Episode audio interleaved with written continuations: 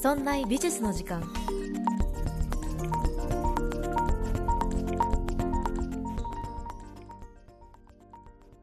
美術を身近にするこの番組「そんな美術の時間」そんなプロジェクトラチがお送りいたします。さて本日は9月の2週目第163回のラジオ回でございます。えっとね最近ねちょっとこの話しようかしまいか悩んでたんですけどさっきまで。やっぱりしようかな。あのね私寝不足です。あのミシンをしだしましてね。あのミシンをしだしましてね。めちゃくちゃ苦手なんですよミシン。だからの押し入れの端っこの方に置いてあったミシンを押し入れに入れたまんまミシンを使いなんかこうよくわからない服を作り出しているっていうのが最近の私の夜の活動でございます。だからもう今ここ収録段階はもうねまあもう夜なんですけれどもめちゃくちゃ眠いです。ね日頃のちょっといい加減なところが服に私は現れております。まあそんな感じで、まあ、趣味もちょこちょこ楽しみながら毎日を過ごしている私でございます。そして冒頭で、えっと、ちょっとお知らせがございます。お知らせというかちょっとね訂正をさせてください。第160回キリストイエス・キリスト様の、えー、誕生のエピソードを話した時に、えっと、そこの、えー、地名をねあの土地の名前を、えー、ベツレヘムっていう土地をずっとベルツヘムベルツヘムってえー、喋ってしまいました。申し訳ございません、まあ、専門家の方からしたらねもうけしからん言い間違いだと思って反省しております。私もこう完璧な人間ではないですけどでもそれでも、えー、より美術の話っていうのを広い範囲で、えー、美術の物語をよりフラットに分かりやすくお届けできたらいいなと思ってこちらのラジオをやっていますそんな中でねあの言い間違いちょこちょこ私もあるんですけれどもあのそういうのがないようにやっていきますのでこれからもよろしくお願いいたします。ということで、えー、本日は163回横山大観この人についてねちょっと話をする回にしていこうかなと思っていますので早速本編に入っていきましょう。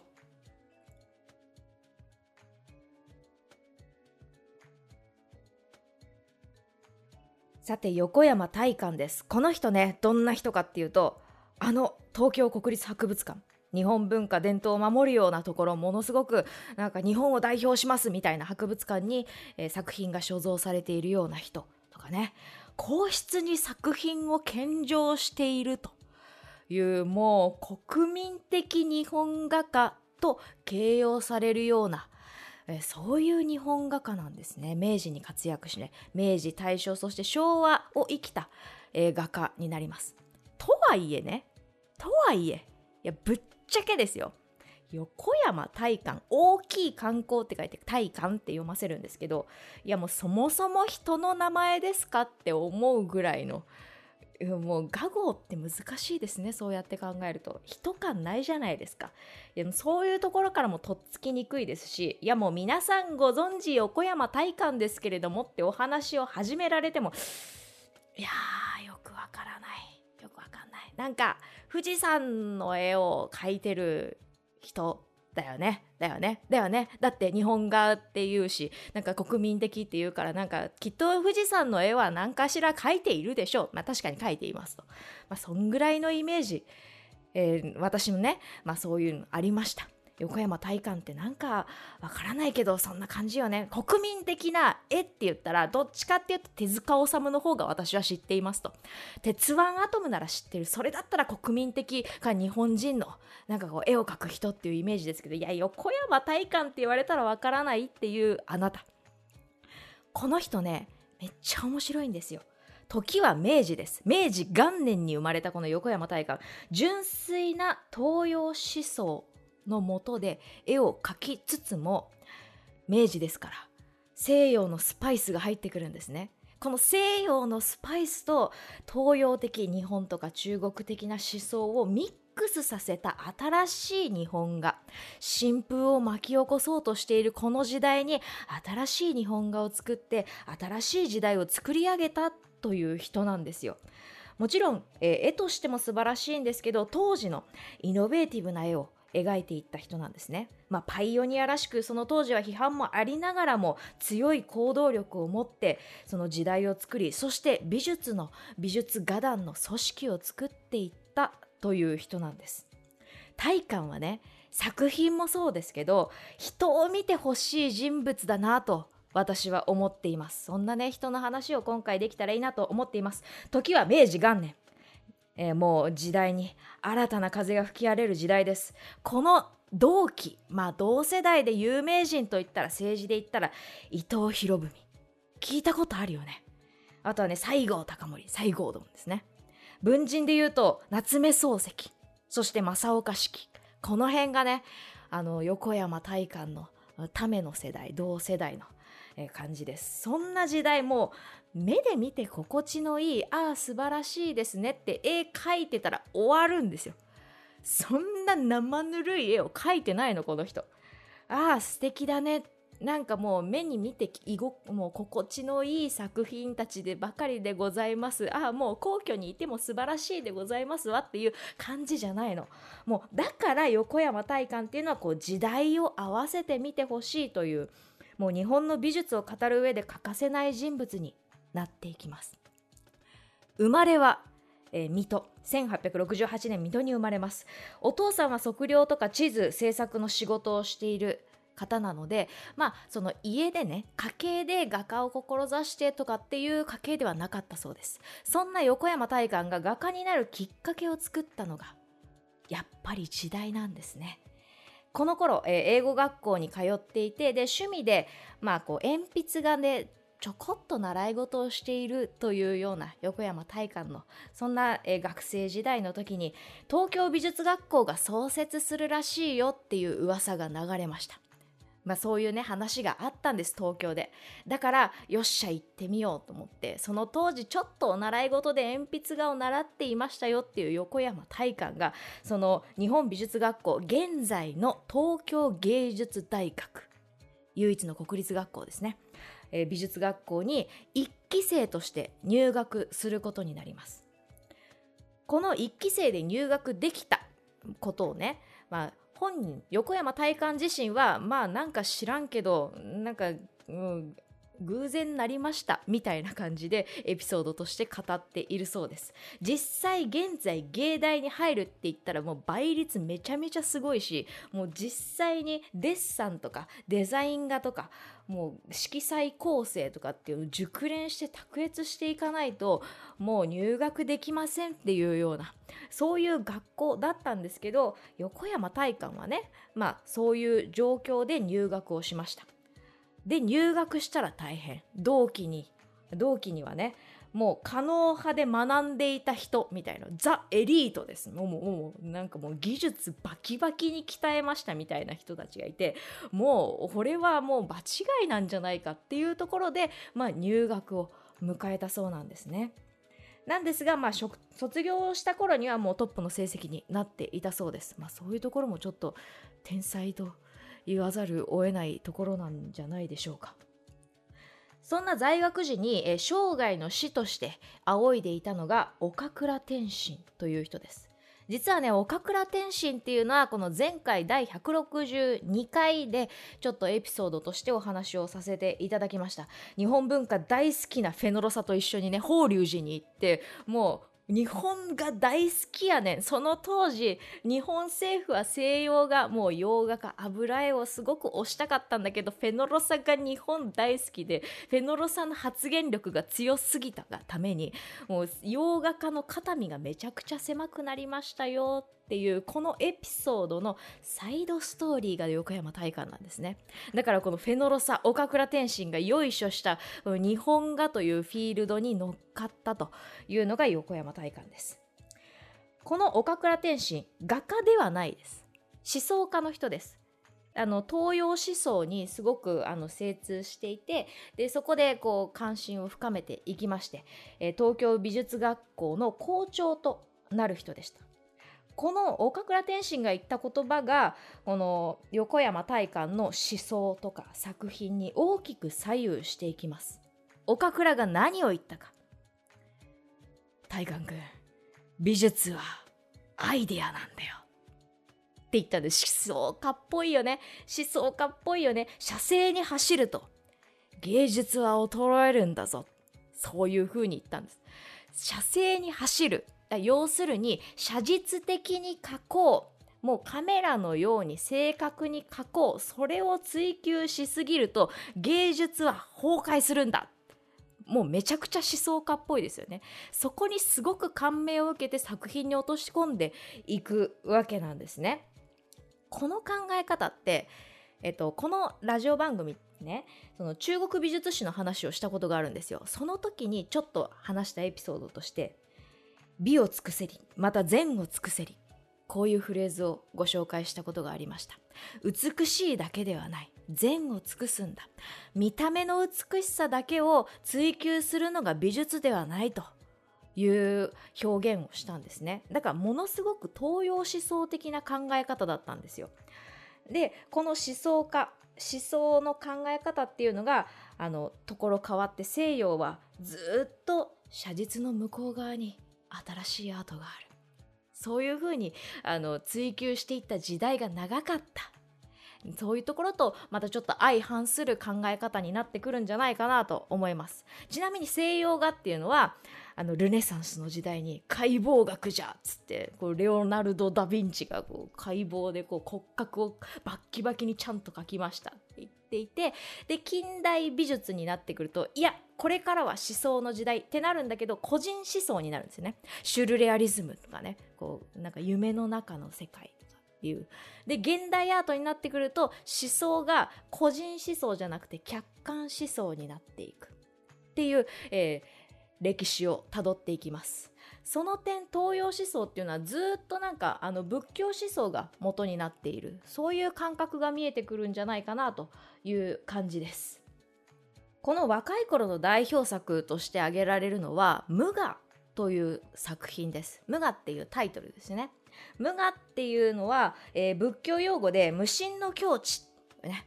もうなんか東洋思想丸出しですみたいな名前ですよね。当時のあの芸大東京美術学校っていうのはこういう抽象的なお題を出して作品を作ってください制作してくださいっていう、え、課題が多かったらしいです。その無我というテーマに沿って、えー、横山大観が描いた作品が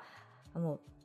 先人とかねなんかこう難しい禅問答の話とかではなくってもうただのあどけない無垢な子供の姿を描いたっていうところです。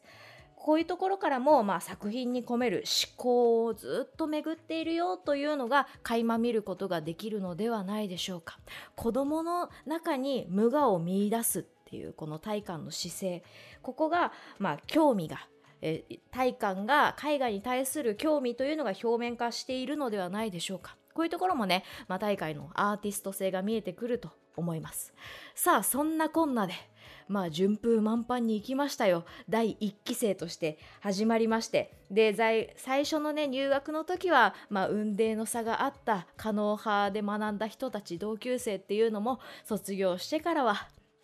もうね、トップの成績で卒業するわけです。もう出世街道まっしぐら、と思いきや、いきなり非難されるそういう時代になっていってしまいます。卒業して、えー、助教授として勤めることになります。この東京美術学校。ですが1898年これは岡倉天心が校長の座を追われてしまうその年と同時に横山大観も、えー、この学校を辞職することになっていってしまいます。ね。ここから、えー、非難合々の嵐そういう時代がやってくるんですよ。まあこれのね直接的なきっかけではないかもしれませんが実はこの1898年この2年前にですね黒田清輝という洋画家がフランスから帰国してきましてそしてこの東京美術学校現在の芸大に、えー、西洋画家っていう油絵科を設立するっていうのがこの2年前に起こったんですよ。ね、あの実は前回こう明治初期っていうのは日本美術史において洋画家の立場っていうのはめちゃめちゃ狭かったんだよ。立場が狭かったんだよ。それはねフェノロサとか岡倉天心っていうのがまあ影響していったと。だけどこの黒田清輝が期待の星がフランスから帰ってきた。もう生粋の向こうでもうやってきた帰国子女みたいなこう黒田清輝があの油絵を学んできて日本に帰ってきた。これからは油の時代だっていう期待を一身に背負って。で芸大に油絵科を作ってきた。でそこでね主任教授として、えー、勤めたわけですよ。まあそういうところも影響したのかもしれません。でこの時代に、え、朦朧体と呼ばれる技法をえー、横山大観を浴び出してでそういう描き方で日本画を描いていったんですね。この朦朧体という描き方ってちょっと輪郭線がなくってぼかして描くという描き方だったんですよ。でもこの朦朧体っていう言葉は悪口で使われていたんですね。なんかこう意識が朦朧とするみたいな感じでこうぼんやりとしている。ちょっとお化けみたいな。そういう表現でちょっと悪い言葉として、え言われていたのが朦朧体だからもう批判されてたんですよね。横山大観としてはこれからは新しい日本画を作っていくんだ。ということであの岡倉天心ね。岡倉天心の言葉でこれ朦朧体って生まれたんですよ。岡倉天心が「空気を描く方法はないものだろうか」とかって言い出すからね日本画ってこう輪郭線描いて漫画みたいな感じでこう輪郭線描いてやるじゃないですか鳥獣戯画みたいな感じでね。でそうじゃなくっていや私は空気を描いてほしいんだとか言い出すもんだから輪郭線をなくしてめっちゃぼやかすんですよ体感が。これでどうだ？これが新しい日本画じゃって言ったらめちゃくちゃ批判される。時代はもう油絵の時代だ。現代では素晴らしいと言われているこの横山大観でも、まあ、こういうね批判されていたよという時代があったみたいなんです。それでも横山大観の挑戦は続きます。2度の海外をえー、海外旅行をねあの経験しましてインドとかアメリカとかアメリカからこうヨーロッパに行くっていうルートがあったみたいででそこで印象派のようなタッチを自分でこう取得していってでその印象派のような色彩法を挑戦していく自分の中で西洋的な描き方というのを取り入れて日本画に落とし込むという日本画のアップデートを常にしていったよという人だったんですよ。この伝統的な日本画これを重んじながらも思想とかは東洋思想をバッつりと受け入れながらも新しさをどんどんミックスしていったという,、えー、こう蓄積があった結果批判された時代もありましたけれども後に、えー、日本画に欠かせない人物となっていきました。こういうねあの職人的な芸術家としての、えー、歩みもどんどんしていって評価されていった横山大観でねこの人のすごいところがこういう職人的なアーティスト的な追求の仕方もあのアップデートしていくんですけどそれにプラスしてね名を売り込むっていう活動をずっと絶やさなかったそれがこの人なんですよ。これがねなかなかアーティストってできないなって私は思っているところです。この時代の変化一度解散してしまった、えー、日本美術院っていうこう美術画壇があったんですね。でこれを再興したのが横山大観です。でこの美術院日本美術院っていうこの団体を存在感を、ね、どんどんアップデートしようということで活動をもう名を残す売り込むための活動もどんどんしていきました。具体的には大正11年もう大正ですね。明治元年に生まれてもう大正になりました。当時の皇太子に、えー、院から、えー、日本美術院から献上作品を出したんです。もう日本のトップに作品を献上するっていうそういうところまで上り詰めていったんですねそれが横山大観本人のあの成績でもありますし院としての業績にもつながっていきましたこうやってあのトップとのつながりをどんどん強めていくことによってにあの日本美術院というのを、えー、どんどんねあのランクアップしたみたいです。えー、屏風とか掛け軸を制作してで献上するという、えー、あのそういうことをやっていって日本画を誇る人とつながっていきました。さあいかがだったでしょうか？日本の場でねこの変化の時代に新風を巻き起こしたこの行動力アップデートする力というのが、まあ、この横山大観の魅力になってくるんじゃないでしょうか。さらに西洋的表現他からの表現、まあ、この西洋的なもの以外にもこうリンパからあ別のね派閥から吸収していって自分の作品に取り込んでいったりとか年代によってどんどんどんどん作品の画法とかの表現っていうのをアップデートしていったというのが、まあ、このあの作品にどんどん現れていくというところです。まあ、その、えー、他のものから他の要素からミックスしていきながらやっぱり重んじていたのは日本的東洋的表現思想を重んじて画面に、まあ、時にねマイナスの要素要素を排除しながら洗練させていくというのを画面に表現したというのがこの横山大観の魅力でした。代表作「夜桜」これは昭和初期に描かれたえ作品です。まるで心が若返ったようにもう晩年の作品にはなっていくんですがまるで若い頃の作品かのようなあでやかな極彩色を描いたあの満開の桜の絵なんですね。夜桜の美しい作品なんですよ。この作品は日本にとどまらず海外ローマの展覧会で評価された桜の作品でした。この代表作「夜桜」には大観の強さと日本を愛する心そしてアップデートをし続けた奇跡を感じさせるのではないでしょうか。